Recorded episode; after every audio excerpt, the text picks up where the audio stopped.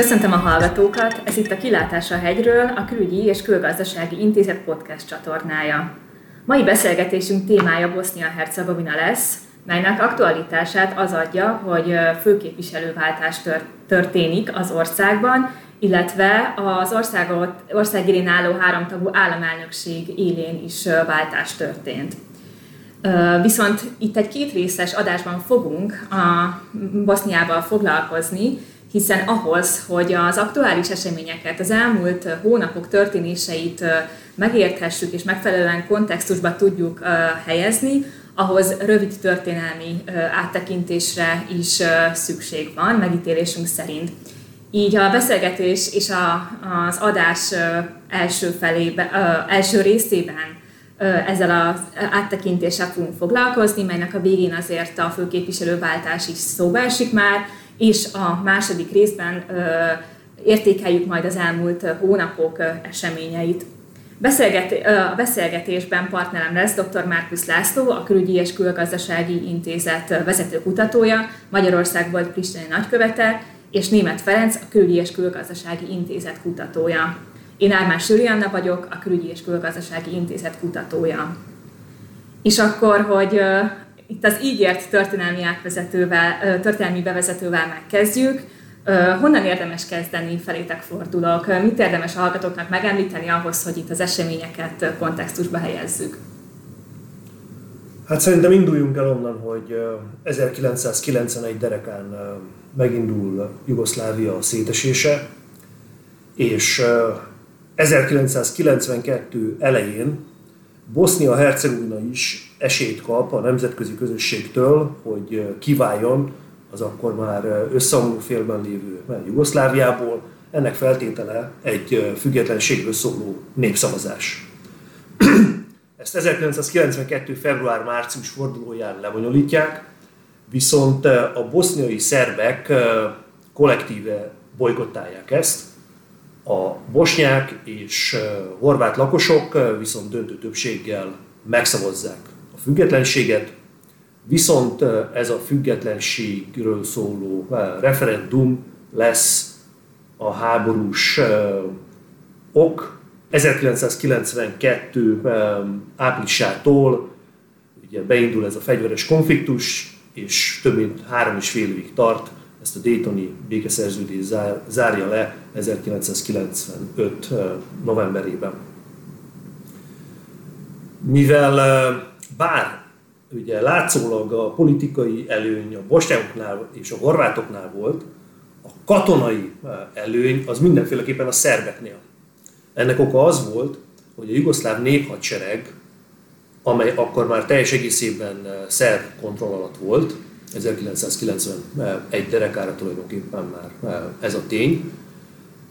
Az első 2 hónapban még aktívan támogatta a boszniai szerbek fegyveres harcát, majd ugyan a nemzetközi közösség nyomására el kellett hagynia Bosznia területét, de tulajdonképpen a teljes hadfelszerelését ott hagyta, ezért úgy is lehet fogalmazni, hogy a jugoszláv néphadsereg boszniai szerbekből álló részei tulajdonképpen csak egyenruhát váltottak, magukra öltötték a boszniai szerb köztársaság hadseregének új egyenruháját, és így folytatták a harcot. Ennek azért van jelentősége, mert így a háború első 3 évében ezt a katonai előnyt a szerbek meg tudták őrizni, és sokáig blokkolni tudtak bármilyen érdemi kísérletet a háború lezárására, illetve egy olyan béke letárgyalására, ami nem illeszkedett 100%-osan az ő háborús céljaikhoz. Ezen igazából egy esemény változtatott döntően, ez pedig Srebrenica elfoglalása 1995. júliusában, amiről azt hiszem, hogy azóta is nagyon sokan hallhattak, olvastak, de nem biztos, hogy minden részlet helyére került. Annyit talán érdemes előre vetni, hogy 92-től, tehát szinte a háború kezdetétől ENSZ békefenntartók voltak jelen Bosznia-Hercegovinában. Ők le tudták lassítani a háború menetét, és ennek az egyik módszere az úgynevezett védett övezetek kialakítása volt. Kelet-Boszniában 3 ilyen védett övezet volt, az egyik Gorazsde, a másik Zsepa, a harmadik pedig Srebrenica. Ha az ENSZ nem hoz létre ilyen védett övezeteket, angolul safe havens, akkor a szerbek már 93-ban elfoglalták volna ezeket a területeket. Na most 95 júliusának első napjaiban Ratko Mladić tábornok, aki a boszniai szerb hadsereg főparancsnoka volt, úgy döntött, hogy megváltoztatja ezt a már 2 éve fennálló padhelyzetet. És apró lépésekkel, ez egy több napon át tartó művelet volt, amelynek során tesztelte a nemzetközi közösség, elsősorban ugye az ENSZ reakcióit, és ügyes taktikai húzásokkal megakadályozta azt, hogy katonai beavatkozás történjen az ENSZ részéről, tehát légi csapásokat hajtsanak végre az offenzívát elindító szervek ellen, majd bevonult a városba, és megindult annak a 30-35 000 bosnyák muzulmánnak a deportálása, amely ugye 2 éve ott oda szorult, és ebből a 30-35 000 bosnyák muzulmánból mintegy 8 000 férfit külön választottak, és mintegy 72 óra leforgása alatt kivégeztek.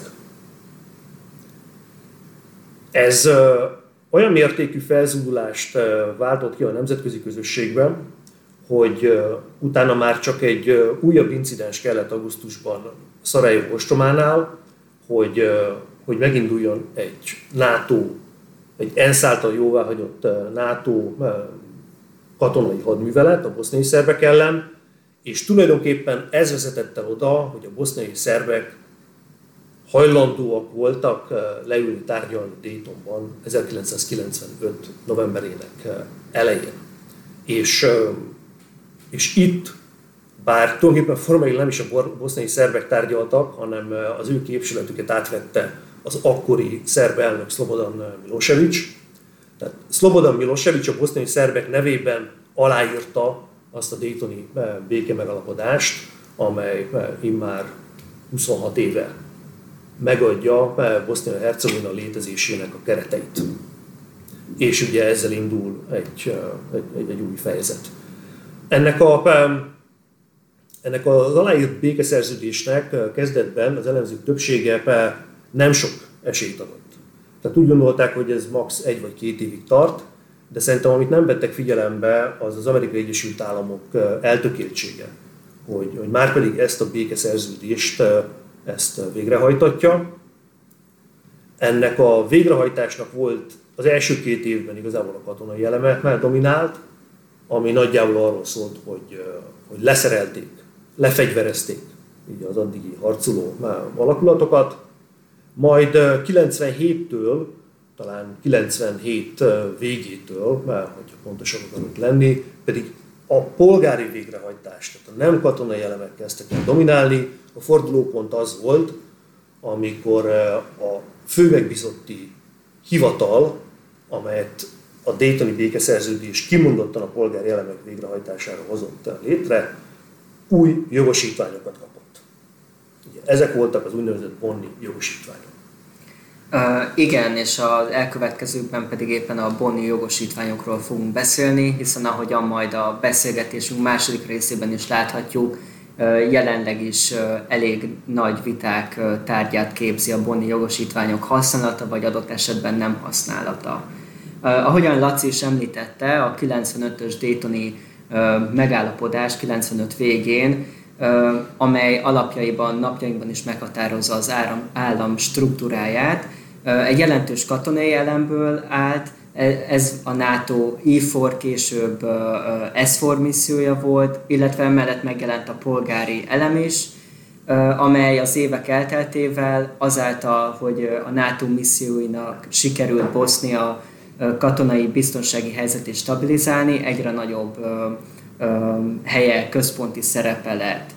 Ezen polgári elemek végrehajtását pedig az úgynevezett főképviselői hivatal látja el a mai napig is. Ennek élén pedig a beszélgetésünk központi tárgyát képző mindenkori főképviselő személye áll.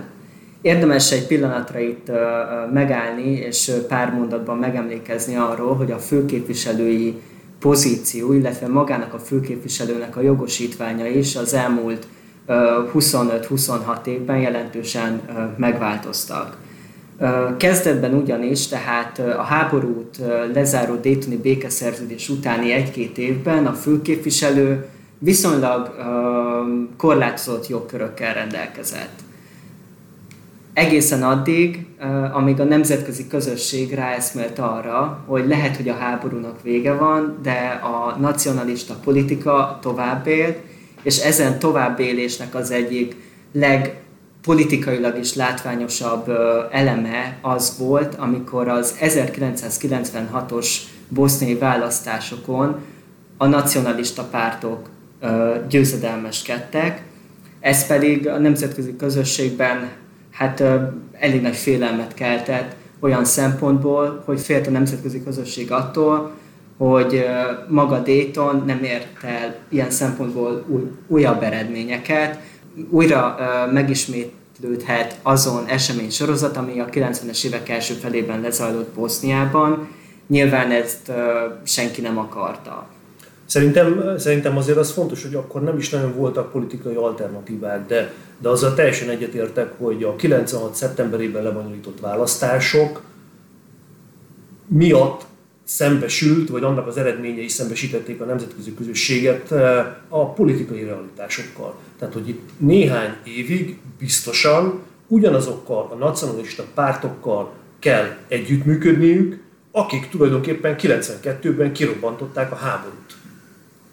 És ezért jött az a felismerés, hogy a nemzetközi közösségnek itt mindenféleképpen egy motorszerepet kell betöltenie, és kötelező, érvényű döntéseket kell tudnia hozni, különben nem várható el reálisan, hogy ezek a politikai erők végrehajtsák érdemben a daytoni békeszerződést, kezdve onnan, hogy visszaengedjék a menekülteket, a boszniai szerbek visszaengedjék a horvát és bosnyák menekülteket, vagy a horvátok és bosnyákok visszaengedjék az általuk ellenőrzött területekre az onnan elűzött szerbeket.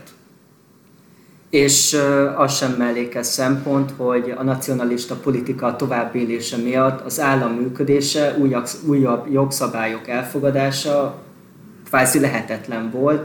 Valamelyik tagja, például az államelnökségnek mindig élhetett a daytoni szerződés által biztosított vétójogával. Tehát ilyen szempontból nem csak, hogy a nacionalizmus újjáélése fenyegetett, hanem az állam működőképtelenségének veszélye is fennállt, és ezért felismerve ezen veszélyeket a békevégrehajtó tanács a 1997-es bonni ülésén kibővítette a főképviselő mandátumát, illetve jogköreit, azáltal, hogy jogszabályalkotó funkciókkal ruházta fel a mindenkori főképviselőt, emellett pedig lehetőséget biztosított akár arra is, hogy hivatalban lévő vagy demokratikus úton megválasztott politikusokat adott esetben eltávolítson a főképviselő, amennyiben úgy véli, hogy az adott jogszabály vagy az adott politikai személy a daytoni konstellációt, vagy a béke végrehajtás polgári elemeinek végrehajtásával szembe megy. És ezeket a kiterjesztett jogköröket hívjuk úgynevezett bonni jogköröknek, bond powersnek angolul, és érdemes egyébként ezzel kapcsolatban is megemlíteni, hogy több akadémiai, illetve politikai szereplő sem értett egyet azzal, és mai napig nem ért azzal egyet, hogy ilyen jogkörökkel ruházták fel egy főképviselőt, akit ugyebár nem a boszniai nép választ meg. Viszont másik oldalról pedig látni kell, hogy főleg az első időszakában, tehát a 90-es évek végén, 2000-es évek elején a mindenkori főképviselők olyan jogszabályokat hoztak, illetve avatkoztak bele a politikai folyamatokba, amelyeket tényleg elősegítették a Bosznia-Hercegovina mint állam működőképességét és fejlődését. Én 97 és 2002 között diplomataként szolgáltam Szarajevóban, és személyes emlékeim, tapasztalataim egyértelműen azt diktálják, hogy a bonni jogosítványok nélkül a daytoni béke folyamat valószínűleg azokban az években vakvágányra futott volna. Ennek segítségével viszont volt közel egy olyan 6-8 év, 98 és 2005 között, amikor Bosznia-Hercegovina úgy politikailag, mint gazdaságilag is a fejlődés útjára lépett. Tehát nyilván ez nem volt egy egyértelmű trend, hiszen idő 98-99-ben a háttérben ott zajlott a koszovói háború. A horvátoknak 2001-ben volt egy kísérlete, hogy létrehozzanak egy harmadik entitást, ami bizony elég durva, erőszakos demonstrációkban és összeütközésekbe torkollott a békefenntartók és a boszniai horvátok között. Viszont mégiscsak eljutunk oda a bonni jogosítványok segítségével 2005-re, hogy az állami szint Bosznia-Hercegovinában valós tartalommal telik meg. Tehát már nincsenek bojkottok, amelyek mondjuk még 97-98-ban, 99-ben rendszeresen jellemzőek voltak a boszniai szerbekre, tehát működtek az állami intézmények. Megszüntették az önálló fegyveres erőket, tehát összevonták a horvátok, a bosnyákok és a boszniai szerbek hadseregét egy állami hadsereggé, bevezettek állami szintű adót, tehát az ottani áfa az a központi kormány kincstárába, költségvetésébe folyik be közvetlenül. Egyesítették a vámszolgálatot, ami szintén egy nagy előrelépés volt, mert a háború után éveken keresztül a boszniai szerveknek külön vámszolgálata volt. Tehát történt, és hát Bosznia-Hercegovinában megjelentek a befektetők, beindult a turizmus. Azt mondanám, hogy 10 évvel a daytoni békeszerződés után egész biztatóan festett a kép, hogyha valaki leutazott Szarajevóba, vagy akár Banjalukába, Mostarba. Igen, tehát egyetértek Lacival, lehet, hogy nagyon sokan vitatják a bonni jogkörök használatát, de azt el kell ismerni, hogy ezek aktív használata egy olyan periódust eredményezett Boszniában a 2000-es évek elején, első felében, amelyet tényleg a fejlődőképesség útjára tudott lépni az állam, és ebből nem a szűk politikai elit, hanem maguk az állampolgárok is profitálhattak, hiszen a főképviselő helyben járásával a Laci által is említett olyan jogszabályok kerültek a helyükre, amelyek az állampolgárok mindennapi életét könnyítették meg. Szerintem azt is tegyük hozzá, hogy az ilyen átmeneti nemzetközi protektorátus, bár ezt soha nem nevezték Bosznia esetében protektorátusnak, azért nem példanélküli. Tehát előtte is volt ilyen, vagy ehhez hasonló Kambodzsában, Kelet-Timorban, és ezt követően is volt, nevezetesen Koszovóban, ahol viszont már ugye hivatalosan egy ENSZ által kinevezett főképviselő vitte az államügyeket 1999 és 2008 között. Tehát tulajdonképpen ott is, mint ahogy Boszniában is, párhuzamos hatalom létezett. Létezett egy demokratikusan megválasztott helyi hatalom, és létezett egy nemzetközi mandátummal felruházott nemzetközi hatalom. És hát nyilvánvalóan az, hogy milyen irányba mentek az események, ez a kettő együttműködésétől függött. Boszniában én úgy gondolom, hogy 98 és 2005 között volt egy viszonylag magas szintű együttműködés, de ez 2005-ben megváltozott, és úgy gondolom, hogy itt van a következő alfejezete a beszélgetésünknek. Igen, tehát tényleg 2005-2000, én inkább 2006-ra tenném, hiszen a 2006-os választások után újra mondjuk boszniai szerb részről Milorád Dodik került hatalmi pozícióba, bosnyák részről is egy visszarendeződés volt tapasztalható, ezzel párhuzamosan pedig az volt megfigyelhető így a 2000-es évek elején, hogy a nemzetközi közösség, itt elsősorban nyugatra, az USA-ra gondolok, egyre jobban elvesztette érdeklődését a Balkán iránt.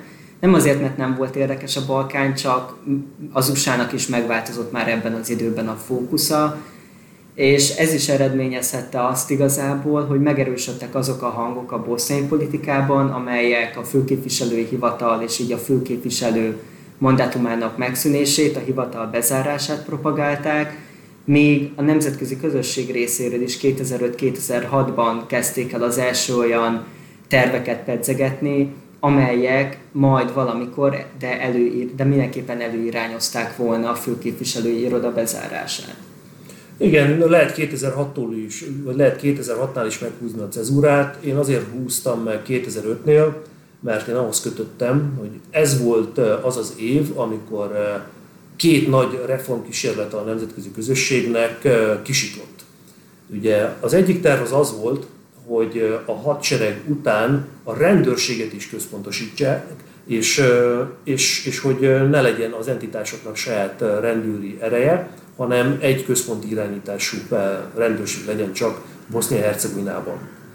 A másik, az pedig egy alkotmánymódosítás volt. Ennek a tervezete nem lett kidolgozva pontosan, mert már közbenső fázisokban látszott, hogy semmilyen konszenzus nem övezi ezt az alkotmánymódosítási javaslatot. Ugyanis a boszniai szerbek attól féltek, hogy ez csak egy irányba mutathat, ebben egyébként igazuk is volt, az entitások jogkörének megkurtítása és az állami jogkörök kibővítése. A rendőrségi reformban ugye ez nem is volt egy pillanatig sem kétséges. Na most Milorád Dodik miniszterelnök lett egy parlamenti bizalmatlansági szavazáson keresztül, és 2005-ben bár őt 98-ban is, és 2005-ben is az amerikaiak támogatták hatalomra kerülésének pillanatában, de mégis 2005-ben szembefordult ezekkel a nemzetközi javaslatokkal, és 2005 végére világossá vált, hogy ezt a csatát Milorád Dodik megnyerte, sem Washington, sem Brüsszel nem kívánta 2006-ban folytatni ezeknek a reformoknak az elfogadtatását. És akkor ugye már nem volt az opció, hogy ezeket a fő megbízott saját hatáskörben léptesse érvénybe.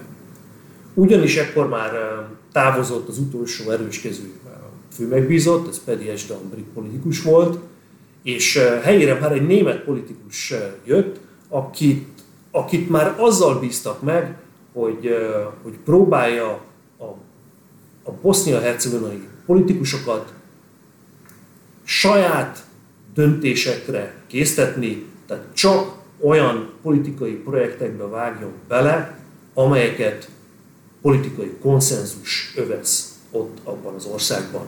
Tehát próbálták leépíteni a korábbi robosztus nemzetközi politikai intervenciót. És akkor ebben a folyamatban ejtsünk szót a most távozó főképviselőről is, és akkor legyen ez az első adás vége, hogy ugye Valentin Inzkó távozik 12 év után.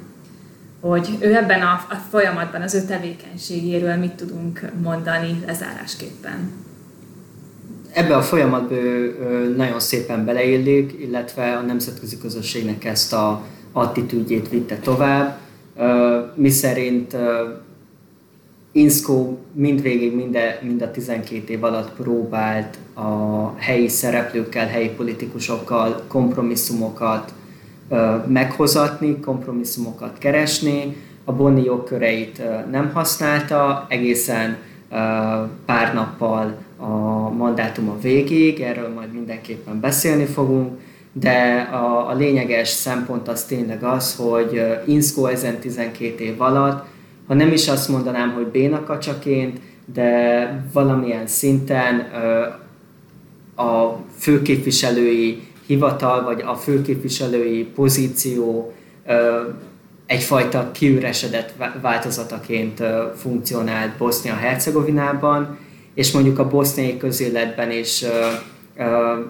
már-már vicctárgyát képezte néha azzal, hogy elég gyakran csak különböző nyilatkozatok vagy állásfoglalásokban adott hangot az elkeseredésének, különféle politikai folyamatok okán, de lényegesen nem avatkozott bele, nem használta Bonni jogköreit a helyzet megváltoztatására.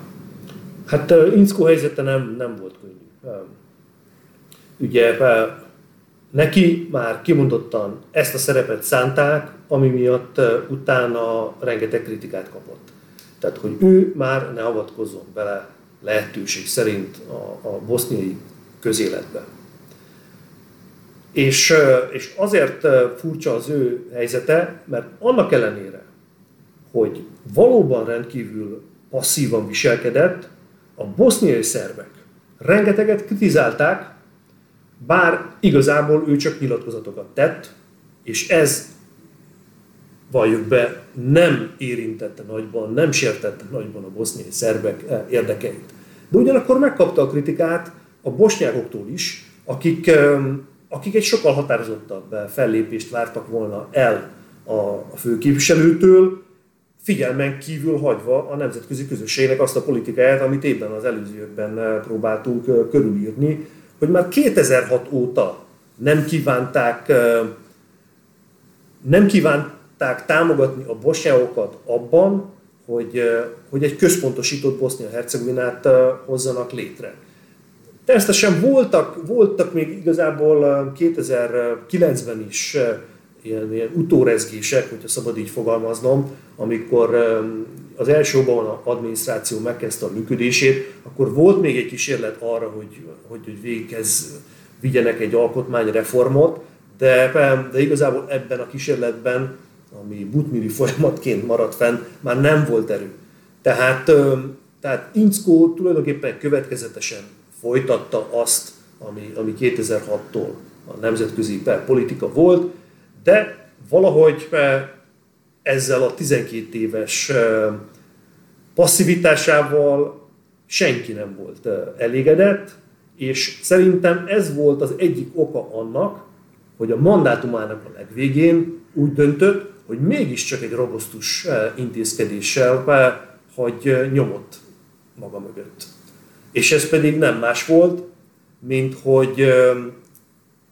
hogy bűncselekménnyé nyilvánítatta rendeletileg, tehát élve a bonni jogkörökkel, a népírtás tagadását, és hát ezzel viszont már nyilvánvalóan beletaposott a boszniai szerbek érdekeibe, és emiatt alakult ki az elmúlt hetekben egy rendkívül viharos belpolitikai helyzet Bosznia-Hercegovinában.